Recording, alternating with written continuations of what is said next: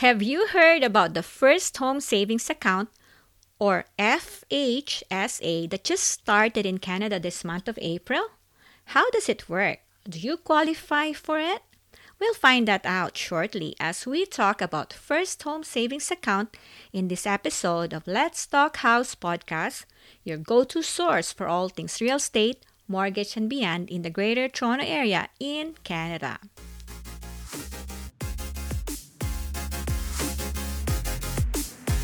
Welcome home. I'm your host, Lei Villar Cisneros. There is a new registered plan especially created for first time home buyers in Canada called First Home Savings Account or FHSA. The FHSA combines the best feature of both the registered retirement savings plan or RRSP, which is tax deductible contribution, and the TFSA or tax free savings account, which is a tax free withdrawal of all the contributions, including your income and growth, earned in the account when used to buy first home. Together with the Home Buyers Plan, this program will help you get closer to owning that dream home. This program allows you to save up to $40,000 on a tax free basis towards your first home purchase. In a nutshell, here's eight things you need to know about Canada's first home savings account. Number one, you can contribute up to $8,000 annually to a lifetime of $40,000 with an annual carry forward option individually.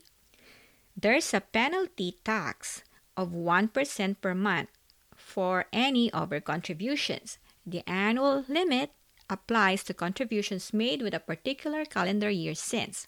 Unlike RRSPs, contributions made within the first 60 days of a subsequent year can't be deducted in the current tax year. Number two, you can invest in stocks, bonds, mutual funds, and GICs, and both the principal and gains can be used towards the down payment of your first home. That means that you can save money for a down payment on your first home without having to worry about paying taxes on the interest or investment gains. Number three, it can be paired with the existing home buyer's plan to maximize your down payment potential. You can use both RRSP and the FHSA towards buying a home without the tax consequence. Number four, it can remain open for up to 15 years or until the end of the year you turn 71, whichever is earlier. Number five, any funds in the FHSA not choose to buy a qualifying home can then be transferred on a tax deferred basis into an RRSP, RRIF, or withdrawn on a taxable basis. Number six, it does not take up your RSP room. So if you don't buy a house, you have an extra $40,000 towards your retirement and will only be taxed when you take it out. Number seven, this program is only for first time home buyers. And number eight, this program is only for residents of Canada. Who qualifies for FHSA program?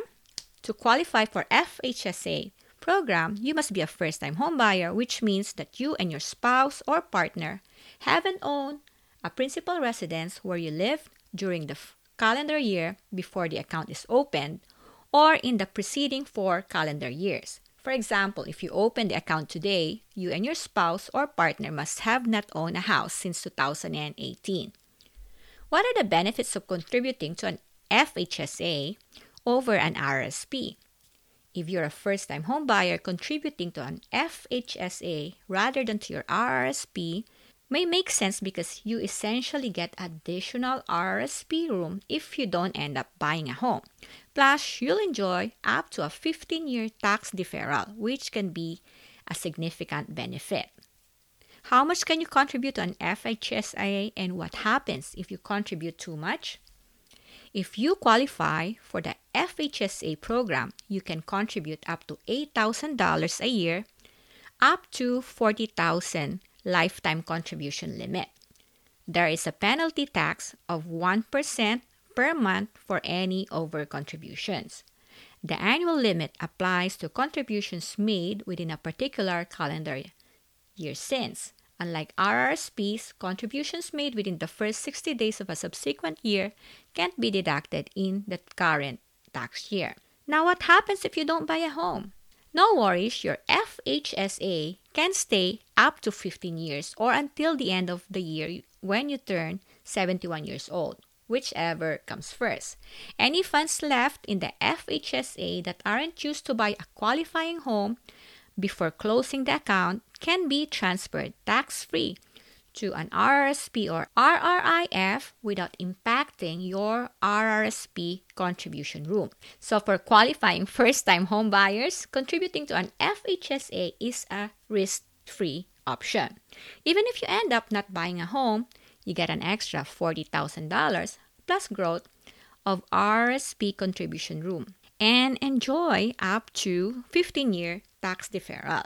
Renters who qualify should definitely consider contributing $8,000 to an FHSA rather than their RRSP, as they essentially get additional RRSP contribution room. What happens if you become a non resident of Canada after opening an FHSA? If you become a non resident of Canada after you open an FHSA, you can contribute to participate normally in your FHSA, but you cannot make a qualifying withdrawal to build or buy a qualifying home while you are non resident of Canada.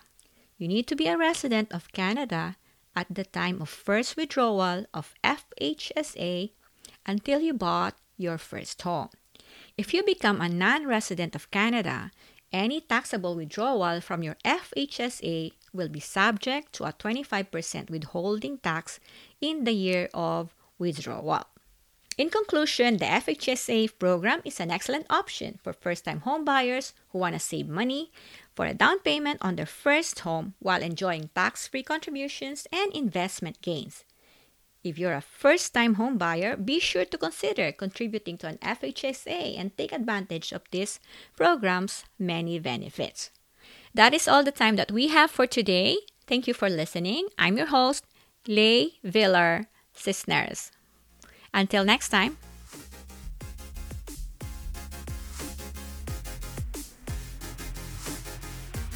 You have been listening to the Let's Talk House podcast, your go to source for all things real estate, mortgage, and beyond in the Greater Toronto Area in Canada. Be sure to press the follow button so you won't miss an episode. Also, follow me on YouTube, Instagram, and Facebook at, at. And as always, thanks for listening, and we'll see you next time.